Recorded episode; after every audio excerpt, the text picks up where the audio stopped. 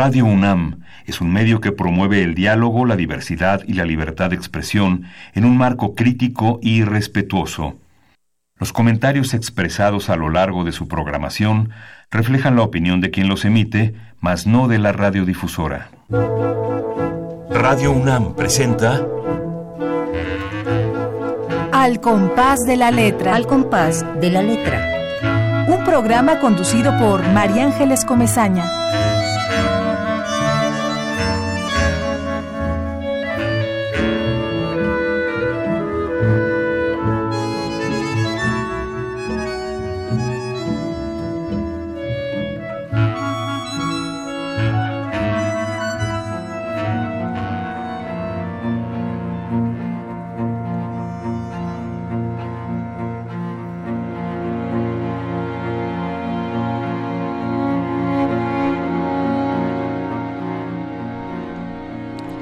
Piedra. Si abro la piedra, ¿tiene un corazón? Yo desnudo a la piedra, la toco con dedos subterráneos, algo se detiene. El tiempo abre sus anillos centrífugos y me conduce al silencio de las horas infinitas. La piedra emite un sonido. Si las caracolas atesoran el eco del mar, la piedra conserva memorias de la tierra y las dice en voz baja, susurrando como un salmo en medio de la noche.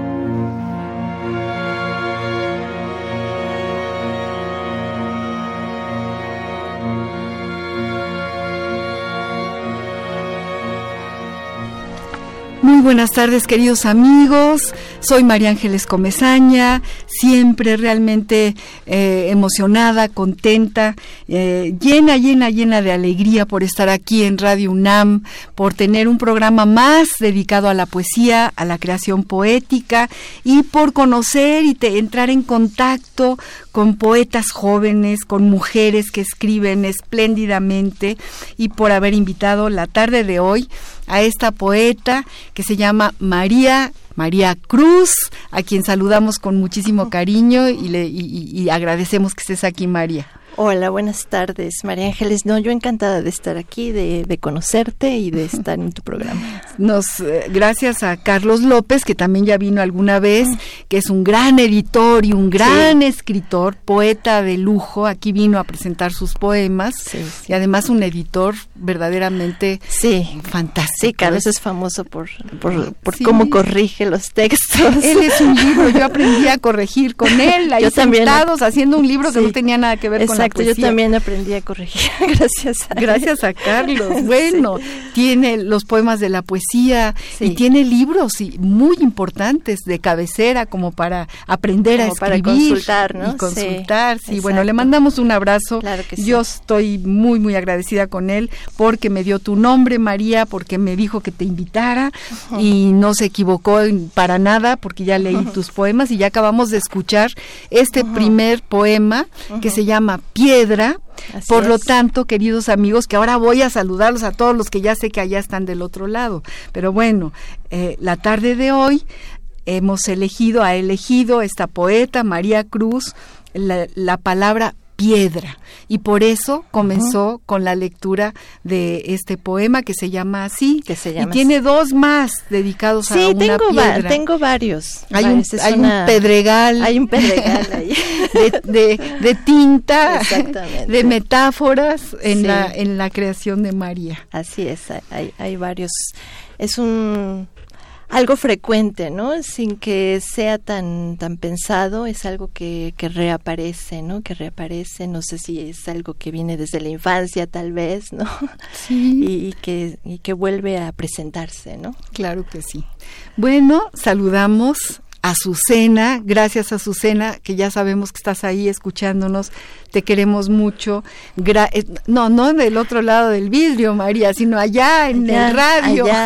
todavía hay radios, todavía la gente prende el radio, sobre todo los que van en el coche. Oh, sí, mucho. ¿No? Y, los que aman a la poesía, como, como eh, Esther Valdés, por ejemplo. Sí, Esther querida, aquí, desde aquí las dos, tanto María como yo, te mandamos un gran abrazo. Sabemos que estás allá del otro lado un saludo a Esther. un gran saludo a Esther. Bueno, a Azucena, eh, Karim, Francisco, Yuli, Luis eh, y bueno, Pablo, Pablo López de Tlalpan, que es un compañero más, ya lo, lo, lo tenemos como un compañero más eh, radio escucha, pero que siempre participa y seguramente escribirá algo con esta palabra, con la evocación de este tema que tú plantaste ahora sobre, sobre la mesa, María querida, y, y, nos lo manda por ahí. Ya también está Alejandro. Alejandro va a ser quien va a transcribir los poemas y los recados y todo lo que nos manden. Y ahí les van los teléfonos en cabina 55 23 54 12 55 23 76 82 y si nos quieren mandar algún mensaje o preguntarle algo a esta espléndida poeta María Cruz, pueden también acudir al Twitter arroba Radio UNAM o Facebook Radio UNAM o al correo radio arroba UNAM mx. O sea que tenemos un montón de ventanas abiertas porque una de las cosas que, que, más nos, nos conmueve y además que nos da como razón de ser es que nos escuche. Claro, que haya respuesta. que haya respuesta.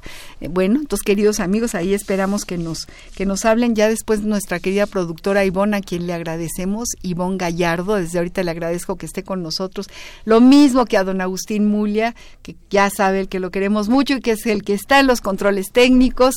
Ya saludamos a todos por si se nos va el tiempo. y bueno, eh, yo decía que a mi productora seguramente por ahí me va a traer un recadito de cuántas eh, revistas de la UNAM todavía tenemos para regalar y, con toda la ficha técnica de la revista por si alguno de ustedes eh, no pudo comunicarse la semana pasada y quieran adquirir este bellísimo número especial de la revista de la UNAM dedicado a poesía mística y bueno, con realmente es un, un, tema muy muy interesante, muy distinto. Ya lo comentábamos la semana pasada y, volvemos a agradecerle a Graciela Martínez y a Guadalupe Nete, la directora de la revista, que nos haga favor de enviarnos cada cada mes los números espléndidos que ellas producen. Bueno, María Cruz, les cuento rápidamente, nace en la Ciudad de México, estudia en la SOGEM, o sea, en la Escuela de Escritores de la SOGEM, y ha publicado los libros de poemas Colmena de Oro y Ceniza en 97, con el que obtuvo el primer premio en el segundo concurso de poesía urbana Carlos Pellicer. Otro de sus libros tiene como título Suma de Patios, otro El libro de las grietas, Hacedor de sombras, y muchos textos suyos aparecen en las antologías La lujuria, Palabras en poesía, 50 poetas mexicanos, Vientos del siglo, Jinetes del aire, Árbol en llamas, Sediento Ediciones, Montar la Bestia, Nauyaca Producciones y Ediciones, y en fin, entre muchas otras cosas nos imaginamos, María. Sí, sí, claro. Y, y bueno, te pregunto desde cuándo escribes, por qué escribes, qué significa eh, eh, esta especie de exorcismo que sucede cuando uno toma el lápiz, eh, la tinta, la computadora, etcétera, etcétera. Cuéntanos, pues, cuéntanos. desde cuándo escribo, desde la adolescencia. Yo creo que sí, desde la adolescencia eh, descubrí la escritura. Mm, la escritura, yo defiendo mucho esa escritura no creativa, esa escritura que, que se vuelve necesaria para expresar lo inmediato, ¿no? o, o, lo que va uno pensando, va percibiendo de la vida. Entonces, eh, yo empecé a escribir un clásico de la adolescencia, un diario, ¿no? Entonces ese fue como mi primer contacto con, con, la, escritura, ¿no? Ya después, eh, a partir de, de la lectura, entonces sí, creo que la, la, lectura fue la que me fue llevando a, a otro imaginario y a otros deseos de escritura. Entonces, eh, y también las canciones, ¿no? Yo siempre defiendo que las canciones son el primer acercamiento a la poesía, me parece que para muchos es así, ¿no? Y para mí también lo fue, también también en la adolescencia, ¿no? Eh, escuchar canciones, incluso tratar de traducir si eran en inglés. Eh, y así, empezó la escritura para mí, ¿no? sí. No, pues tienes toda la razón se nos iba quedando. Bueno, y la, la poesía nace primero como, como canción. Sí. ¿Verdad? Y, está implícita la musicalidad, ¿no? La musicalidad, digo, si no, si no hay musicalidad, sí. pues nada, no hay, no hay manera de, de, guiar claro. lo que uno quiere escribir. Claro. Y bueno, ya con el tiempo eh, empecé a escribir un poco más hacia el cuento, ¿no? después cuando entré a la SOGEM yo tenía, tenía la impresión de que iba por ese lado y ya no sé en qué momento hubo un cambio ahí hacia la poesía, probablemente por la el contacto con ciertos maestros, ¿no? Hace rato hablábamos de Saúl Ibargoyen, mm. que en paz descanse, que acaba, de morir. Pero Saúl fue como un detonante, ¿no? Para, para para despertar ese otro lenguaje, un lenguaje mm, ya no tanto de la narrativa, sino otro tipo de imaginación.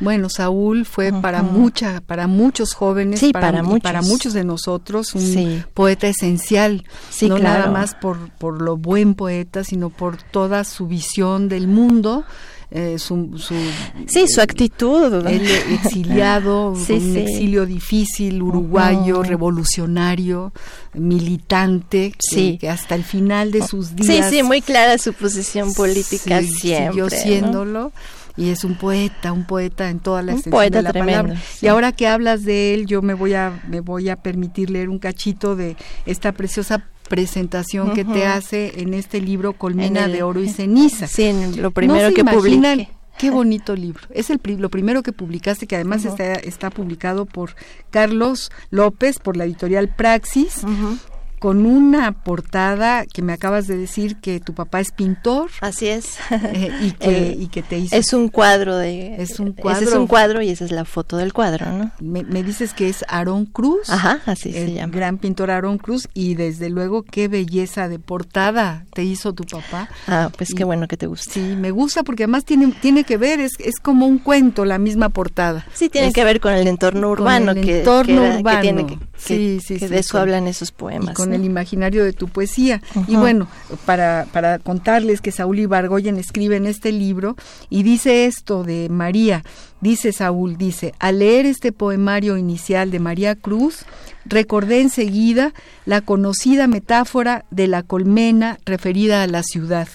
La poeta retoma, pues, una tradición literaria ya asentada en el continente y el Caribe, el tema de la urbe enorme, seductora, inabarcable, odiada, destructiva, dinamizadora, impura, pero se sitúa en ella, percibiéndola a su vez como una fragmentada y revuelta metáfora del mundo, y percibiéndose a sí misma como una metáfora en vivo, la del viaje del poeta que recorre con su cuerpo propio el oro emblemático de la luz y de las cenizas, de las sucias cenizas del metabolismo urbano para intentar la construcción de un orden ilusorio a pura voz y a puro verbo. Ay, qué bonitas palabras. Y con esto hacemos un homenaje a Saúl Ibargoyen. Sí, por supuesto. A través de su alumna. Qué bonito. Y esto seguramente hace mucho te lo escribió Saúl. Sí, hace mucho, hace 20 años o, más. ¿Dónde daba su taller, Saúl? ¿Fue en bueno, yo lo conocí en la SOGEM y después empecé a tomar un taller con él, que lo daba en la Narvarte, en un lugar en la Narvarte, y luego en su casa y así se fue trasladando a muchos lugares. Muchos lugares. Y, estuve cerca de él muchos años. Yo te decía hace un ratito que en los poemas que leí tuyos eh, sentía que había una especie de encaje, que había hilos, que había telas, sin saber que tu mamá eh, se dedica a, es costurera. Esa palabra me encanta. mis tías eran costureras, mi mamá era costurera, así que me identifica contigo también esa parte. Y sin saberlo, yo pude entre leer eh, o leer entre tus párrafos, entre tus poemas, algo ahí muy sí los hilos bueno de, el nácar por ejemplo los colores no los árboles el musgo eh, léenos alguna otra cosa María Linda lo que tú sí voy a leer este que se llama Fronda es inédito y te lo dedico a ti justo por lo que hablábamos de, de la costura. Adelante. Fronda. El árbol recordado tiene ramas desconocidas.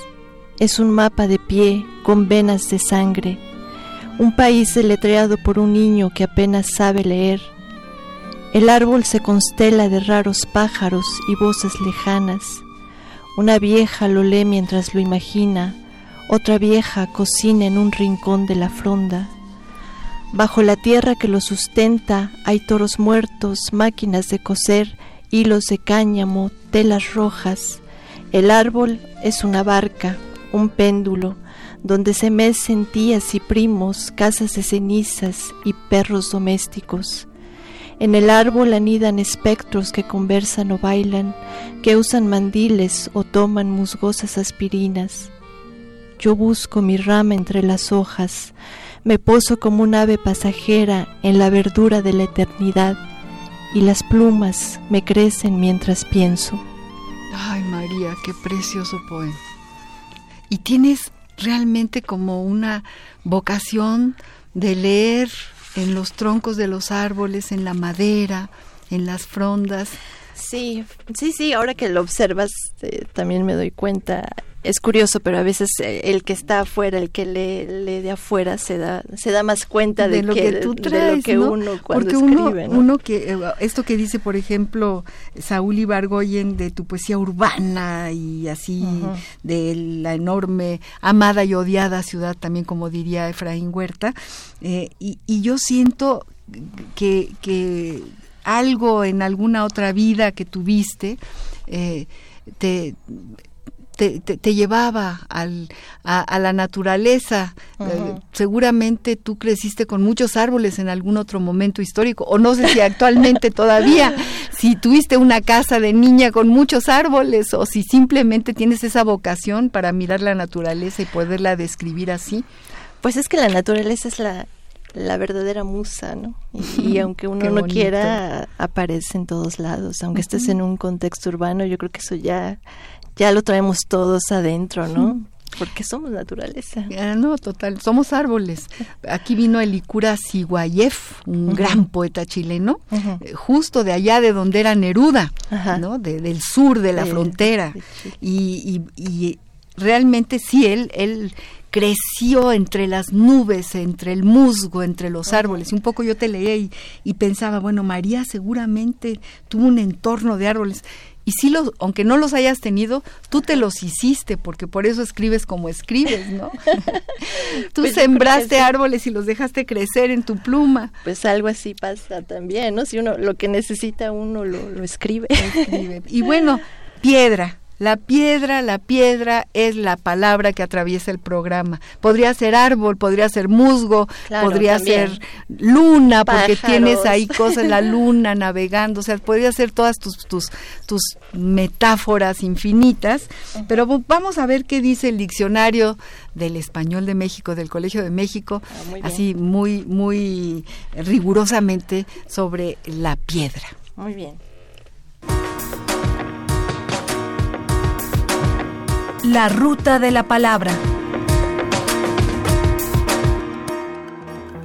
Piedra. Sustantivo femenino. 1. Cuerpo mineral sólido y duro que abunda especialmente en regiones montañosas, en los acantilados junto al mar, en el interior de la tierra cuando se escarba, etc. Piedra de río, piedra volcánica, lanzar piedras, recoger piedras ser una cosa la piedra de toque de otra, valer una cosa como muestra o punto de referencia de otra, con la que se relaciona o a la que pertenece. Piedra filosofal. Cuerpo mineral que, según los antiguos alquimistas, servía para convertirlo todo en oro, probando así que se había alcanzado la cima del arte alquímico. Quedarse uno o dejar a uno de piedra, quedarse uno atónito o dejar a alguien pasmado de sorpresa. Poner o colocar la primera piedra. Sentar las bases, en especial de alguna cosa que se desarrollará después. Picar o partir piedra. Hacer los trabajos más duros cuando se comienza a aprender un oficio o profesión, o hacer la parte pesada de un trabajo, en especial si no se recibirá crédito a su culminación. La ruta de la palabra.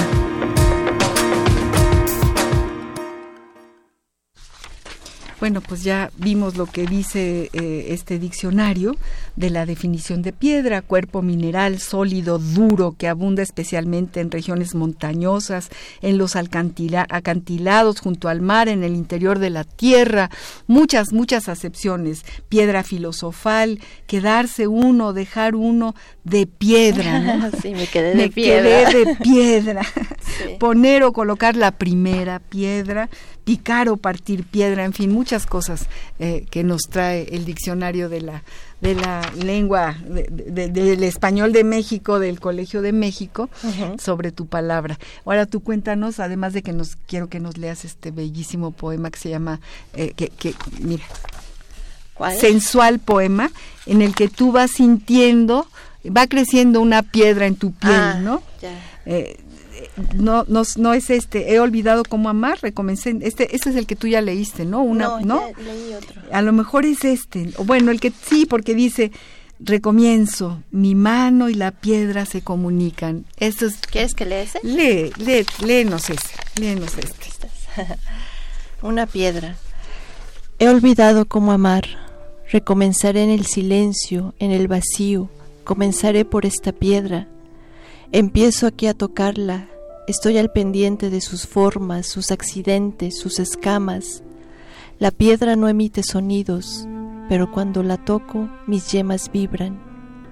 Voy hacia la piedra, la circundo, le hago preguntas o tal vez me detengo a palpar el silencio del mundo en su cerrazón de piedra. Sumergida en el agua, la piedra murmura, se deja ver de noche con tenue claridad. En el crepúsculo Parece que la nimba la luz. ¿Cómo será en el alba? No es suficiente. Aún no conozco la piedra. Me aproximo. Palpo su piel antigua.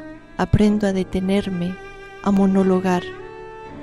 Parece tan conservadora, pero no lo es. No es rutinaria la piedra. Sus formas no se fijan, juegan, irrumpen la dureza, sinuosas se hunden, se pronuncian. Algo como una corteza implora el tacto. Recomienzo. Mi mano y la piedra se comunican, se dejan huellas una a la otra, son distintas en cada encuentro. El toque de mi mano afecta a la piedra, la piedra afecta a mi mano. Tengo nuevas líneas, ella también. Esto es un vínculo. ¡Ay, qué bonito!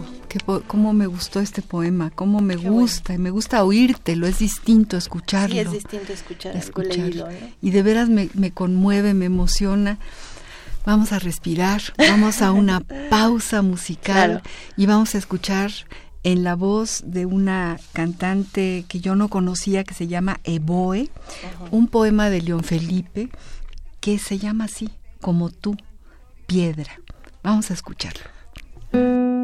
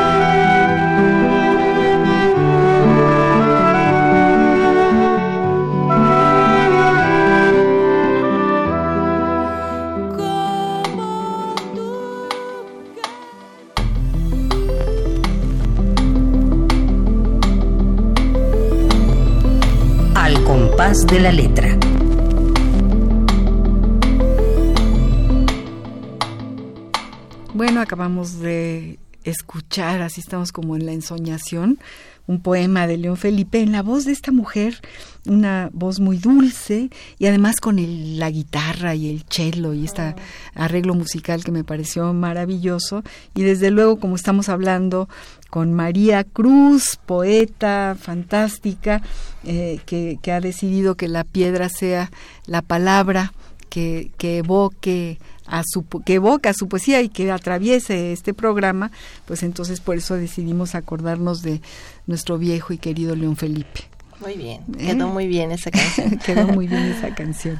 Bueno, mi querida María, eh, yo te, que, te, te preguntaría, ya nos has hablado de Exogem, de todos tus, de tus maestros, de algunos de tus maestros, no de todos, luego nos hablas de más maestros, me imagino. Y yo te pregunto, ¿qué poetas hay en tu tintero? Que me guste leer. Y que te guste, y que de alguna forma, sí, que te guste leer y que te inspiren hacia, que, te, que te den este empujón. Yo creo que como tú decías hace un momento, cuando empezaste a leer, te diste cuenta que había un, una ventana abierta y que, en la que tú podías participar, o sea, ponerte a escribir. Entonces, Cuéntanos. Pues mira, eh, hace rato que hablábamos de Saúl Ibargoyen. Saúl Ibargoyen hace muchísimos años me pasó unas fotocopias de, de una poeta que desde entonces no he olvidado, que es Marosa de Giorgio, poeta uruguaya también que ya murió. Pero desde que, desde que la leí sí, sí sentí algo que no, no había sentido con ningún poeta. Es decir, cada, con cada poeta sientes cosas muy distintas y te, te abren sensaciones diferentes, pero pero con ella sí siento que fue un parteaguas, ¿no? leer, a Marosa de Giorgio. Y, probablemente todo esto que me mencionabas tú de, de cómo menciono la naturaleza, bueno, ella es toda naturaleza, ¿no? Toda, toda, toda jardín y toda, todo tiene que ver con también con, con, con, las experiencias primeras, por así decirlo, ¿no? de, la, de la infancia. Entonces ella es una poeta a la que siempre, siempre, siempre regreso, ¿no? Porque no es nada, nada discursiva, porque escribe en, prosa, también eso me gusta, que no es, es una poeta que también escapó de los versos, por así decirlo, para fundar otra cosa, otro ritmo, otra visión del mundo. Entonces ella está como en mis favoritas, ¿no? Pero, pero hay por ahí tenías epígrafes de Pizarnik, por sí, ejemplo. Pizarnik también en, algún momento la leía mucho, me gustaba mucho.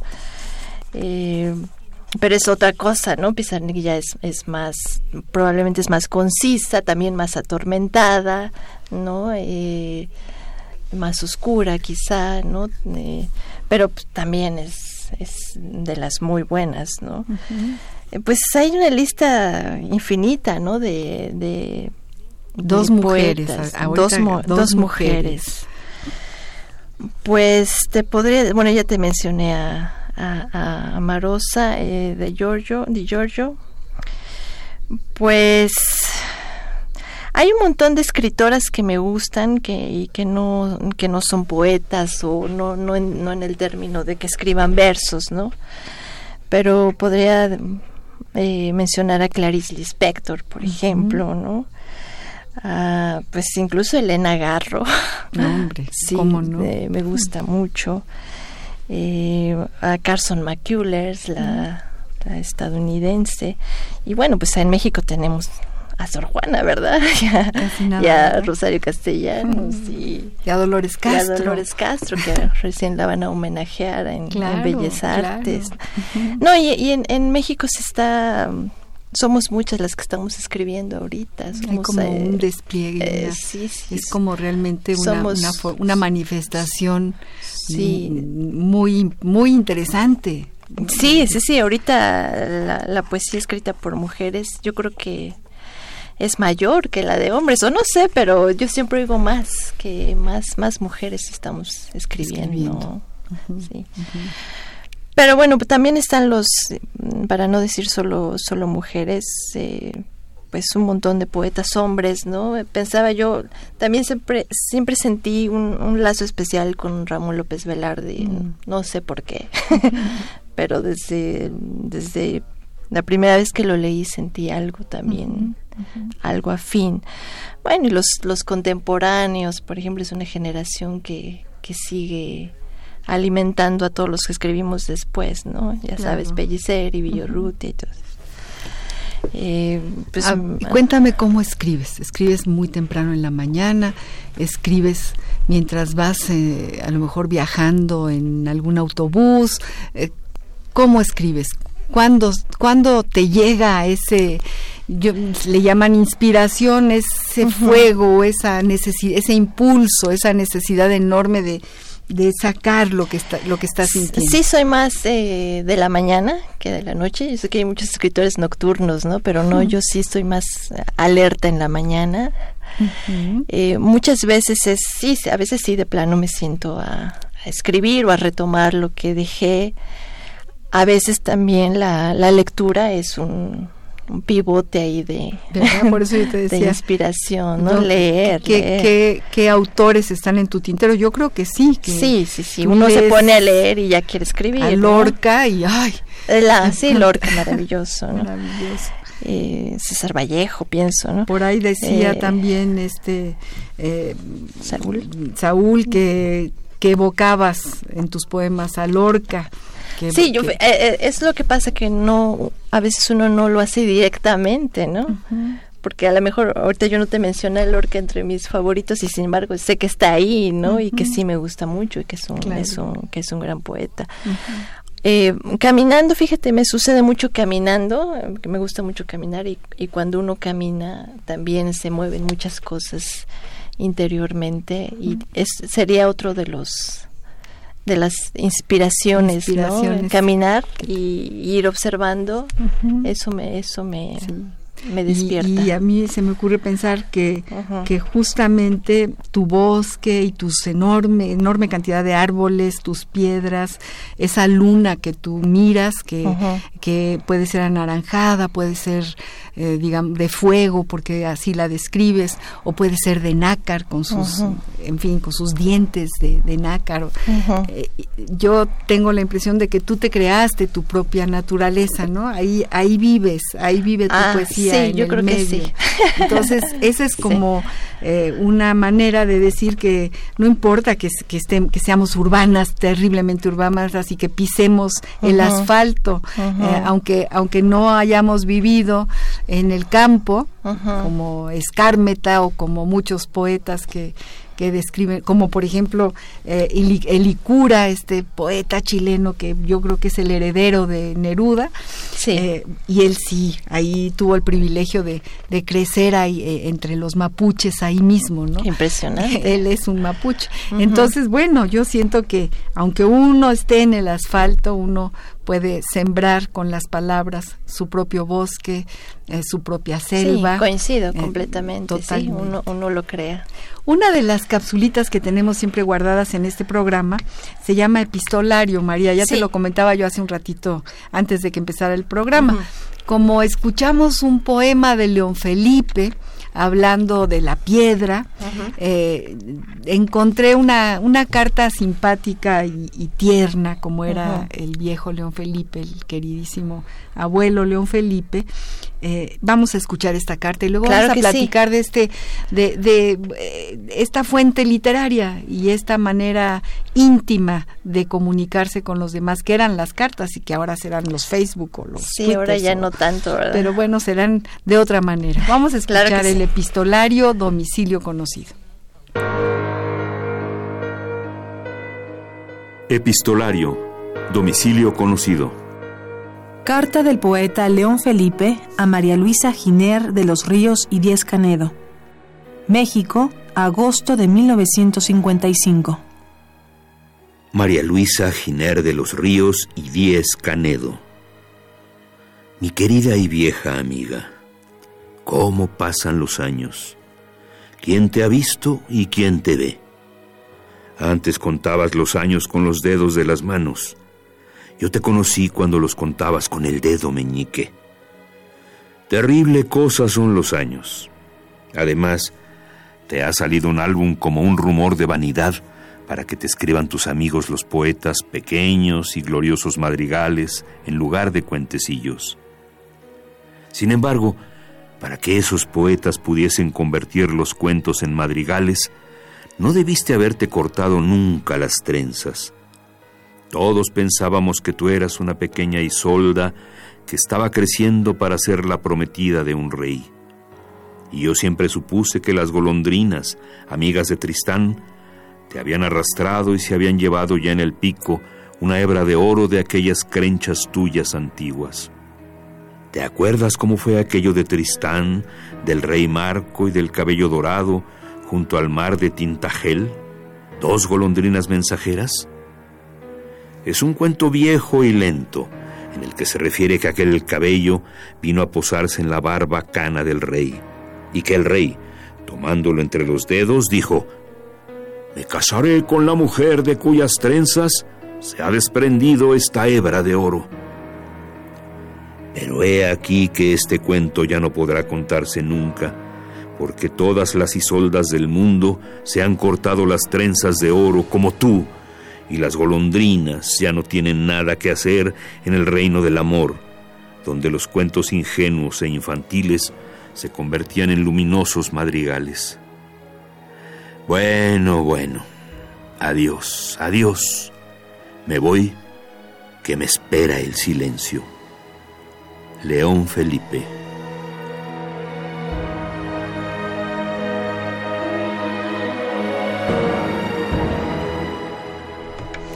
Ay, qué carta. ¿Qué te parece esta carta? Muy hermosa, muy hermosa. qué hermosa y qué tierna y qué juguetona. También, ¿verdad? Sí. Y cómo eh, uno encuentra desde luego en los epistolarios verdaderas obras de arte, verdaderos cuentos, pero con una ligereza y con una calidez, ¿no? También. Te, eh, eh, permea, ¿no? O sea, te lo puedes ir eh, saboreando. Es que en una carta siempre está, es importante el otro, ¿no? Al que le escribes la carta y eso le da un matiz de, mucho cariño, creo. ¿Tú todavía esperas al cartero o ya no hay cartero?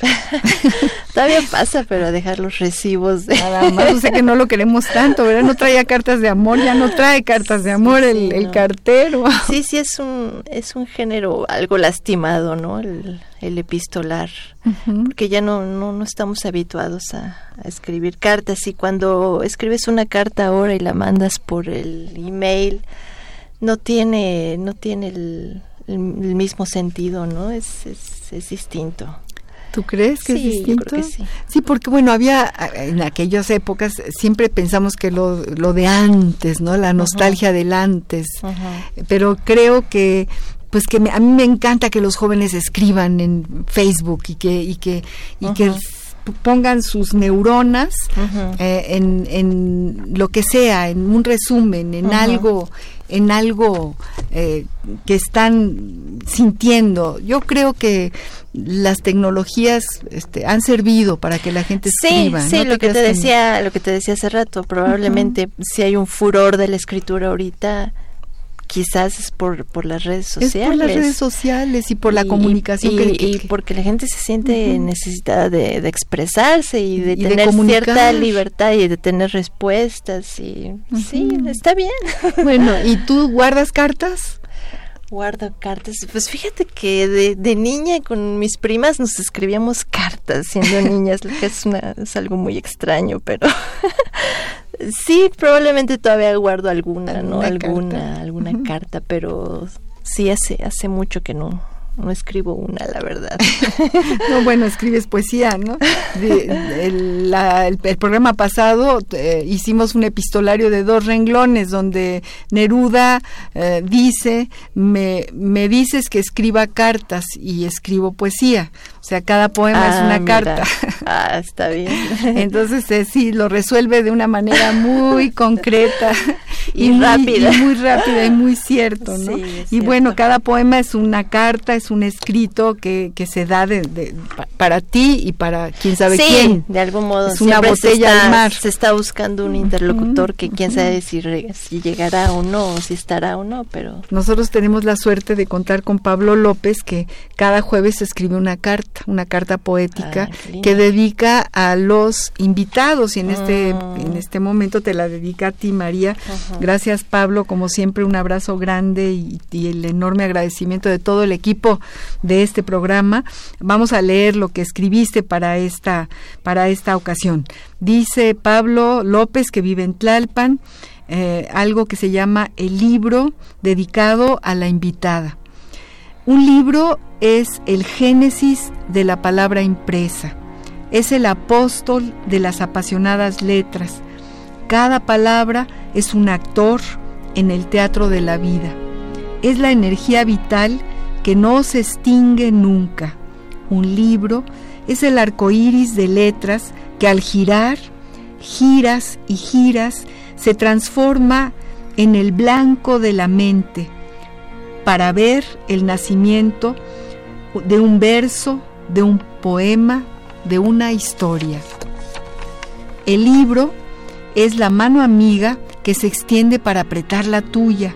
Leer un libro es viajar a otra dimensión, es darle títulos de nobleza al pensamiento, es el encuentro de la mente y el cuerpo. Un libro es el sendero donde se juntan todos los caminos, donde el hombre se encuentra con el hombre, donde se unen el cielo y la tierra, donde el tiempo y el espacio no tienen frontera. Mm, ¿Qué, qué te parece, María? Muy lindo. ¿Qué tal? Dedicado a ti, María. Ah, Así que te lo gracias. llevas, claro. te lo llevas a tu casa. Pablo, qué cosa bonita escribiste y qué cierto. Yo también vivo en Tlalpan, por cierto. Ah, pues es una vecina de Al Tlalpan. ser mi vecina, sí. Seguramente, María querida. Qué bonito. Sí, y además, qué, emoción saber que ahí está un radio eh, eh, prendido escuchando tu voz con tus poemas. Claro. ¿Por qué no nos lees algo más, María querida? Algo Sí. de tus libros, que tenemos aquí varios de tus libros tan bonitos. El Hacedor de Sombras, bueno, este Colmena de Oro y Cenizas y ese del que nos vas a leer. Sí, pues siguiendo con lo de la naturaleza, puedo leer uno que se llama Semilla. La semilla satinada no habla de sus bosques, se hunde como una bala sexual en el submundo, allá donde los tubérculos abrazan la noche. La tierra es un cuerpo solo que envuelve a la semilla como un marido oscuro. Abajo hay rumores que todavía no nacen, están en vainas de donde brotarán la sombra y la frescura. Su canto saldrá de la campana eterna. La semilla guarda silencio. Está cosida su convento de cáscara. Adentro diseña los árboles, ordena las lunas de los álamos, el llanto jovial del sauce y su secreto río. Lejos de las nubes, las raíces trenzan árboles gemelos. Hay otra fronda abajo que se amarra a la tierra más profunda. Hay un espejo terroso que divide los mundos. ¡Uy, qué bonito! ¡Qué bonito poema! Ay, me, me, emociona y me gusta oírlo y me te lo voy a pedir para mandárselo a, Semillas, que es una asociación, una ONG de ah, mujeres que ayudan a mujeres y se llama Semillas. Y yo creo que hay que tener un, un, poemario eh, lleno de semillas, está bellísimo este poema. Lejos de las nubes, las raíces trenzan árboles gemelos. Hay otra fronda abajo que se amarra a la tierra más profunda. Hay un espejo terroso que divide los mundos. Uy, María, qué bonito, qué bonitos poemas escribes, qué suerte escribir poesía. gracias, gracias por tus comentarios. Qué privilegio. Son comentarios realmente porque uno cuando creo que cuando lee un poema que, que, te gusta, que lo estás sintiendo, no es cuestión de gusto, es, es, es una sensación más allá del gusto. Sí, coincido. Más allá del gusto, es algo que te algo te genera por dentro, algo sucede en el interior de, de, la vida cuando tú lees un poema que, que te, te prende las, la, la, luz, que te dice, ahí estoy yo, ahí voy viajando, esta semilla soy, en fin. Y luego se queda, ¿no? Permanece ahí lo, lo, Sí, por eso yo siempre pregunto, pregunto esta, esta pregunta que quizá pues es, es como lugar común, ¿qué poetas hay en tu tintero? Es que hay como, sin que sean para nada parecidos, sin que no tengan nada que ver en términos de la hechura, del tema, hay una musicalidad, hay un eco que se cuela. una resonancia. una resonancia en la poesía. Yo te leo a ti, seguramente lo próximo que escriba va a tener tu resonancia. Y, bueno, desde luego cuando leemos a Lorca nos quedamos llenos de música y hay una resonancia. Y de imágenes. Bueno, de imágenes de vitales, ¿no? Es todo un universo el que se nos, el que crece, ¿no? En nuestra propia vida cuando lo leemos. Entonces ese es es la maravilla. Mi productora que está allá y que es muy rigurosa y que la quiero mucho, pero me, me, dice ya se acaba el tiempo. Fíjate, ya se acabó el tiempo. Nos quedan dos minutos, me parece, ¿no? O uno. ¿Y por qué me dijiste dos? Nos quedan diez minutos. Ah, entonces entendí mal. Todavía tenemos 10 larguísimos minutos para seguir escuchando a María Cruz. Y bueno, para decirles a, a nuestros radioescuchas que, que, que nos llamen, que tenemos dos teléfonos en cabina, que son el 5523-5412, 5523-7682. Y tenemos dos revistas, por eso no eran dos minutos, eran dos revistas, ¿ves? Lo que son las cosas de la UNAM, de verdad que son verdaderas joyas literarias. Es una maravilla leer cultos, se llama, eh, dedicado a los cultos. Es, es, es, toda una un viaje por, por la literatura mística, por, con una serie de escritores espléndidos, Luigi Amara, Alejandro Andrade, Mario Bellatín, Leonard Cohen. Hay aquí un mm, poema bellísimo de Leonard Cohen.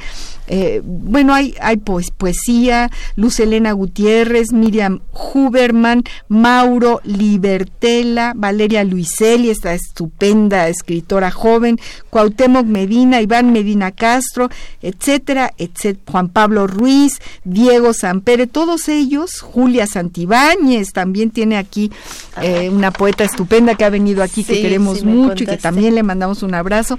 Y bueno, no, te conté de Julia Piastro allá. Esta es Julia Santibáñez, otra ah, pues. Hay varias ah, Julias. Sí, sí, lo sí conoces a Julia Santibáñez. Bueno, pues este, eh, tenemos la suerte de que nos mandan algunas revistas para regalar. Buenísimo. Y, y entonces, por favor, llámenos si quieren obtener su revista 5523-5412 o 5523-7682. Y bueno, si quieren preguntarle algo a María Cruz, pues aquí es toda de ustedes, nunca más van a tener esta oportunidad, así que esperamos su llamada, su llamada para, para, para hablar, para preguntarle a esta querida eh, joven poeta. Vamos a, pedirte que, que, que, nos leas más cosas, que, no, que nos sigas leyendo de todos estos poemas que me mandaste, este a un lote baldío que tiene que ver con piedras, que me parece una joyita, así es como me lo, me lo, me lo pongo en el, como si fuera un joyero a un lote baldío. Sí, este es un poema que pertenece a este libro que se llama Suma de Patios Y así, suma de patios, Así se fíjense qué este libro. bonito, suma de patios. Y se lo dediqué a un poeta que eh, colombiano que en algún momento leía y me gustaba mucho. Bueno, se llama A un lote baldío. ¿Y cuál es el poeta colombiano? Eh, Germán Pardo García. ah, muy buenos poetas colombianos. Sí, sí, muy buenos. Muy buenos, adelante. A un lote baldío. Las piedras mueven su silencio, las habitan escarabajos desnudos en la sombra. Hay un aroma de carbón y de naranjas dulces, rosas de cera arrojadas en el pasto. De mañana la luz entra con su machete rubio y corta un ala de mariposa que canta y desgasta la ordenada clorofila del alambrado y penetra el polvo que levanta el poco viento. He visto un loco comerse el hedor de las manzanas y la inquieta hojarasca que sostienen los bichos. La noche local deja caer sus cenizas sobre un homóplato rasgado que copia sus heridas en el jardín de vidrio. Ay, qué bonito, qué bonito. Fíjense, las piedras mueven su silencio. No, bueno, me- me- las habitan escarabajos desnudos en la sombra. Y luego ha- hablas de, de- de naranjas dulces, de manzanas, de los bichos que pueden, que pueden Sí. habitarlas. No, bueno, hay- yo aquí subrayé muchas cosas que me parecían verdaderamente maravillosas de, de- lo que escribes, María. Cuando escribes, por ejemplo, despierta el hombre a medianoche, arde en dos incendios, aspira humo de sustancias que se van, quema su ropa, su maleta, el viaje se dispersa por el cuarto, el hombre acude a la ventana, se atemoriza. Es toda una historia la que Sí, habita en sí, ese sí, es- poema. ese libro es como toda una historia. Es el de los patios, ¿no? No, ese, este del hombre que estás leyendo se llama Hacedor de Sombras. de sombras que me decías que es oscuro. A mí me parece que es un libro, pues es, es, es doloroso porque la poesía también eh, duele, ¿no? También duele. Por Me acuerdo de, de una tía que a- adoré, que era mi mamá, mi tía Estrellita, y le he escrito muchos poemas a mi tía Estrellita, porque yo crecí en su taller de costura, lo que Ajá, te contaba, sí, ¿no? sí.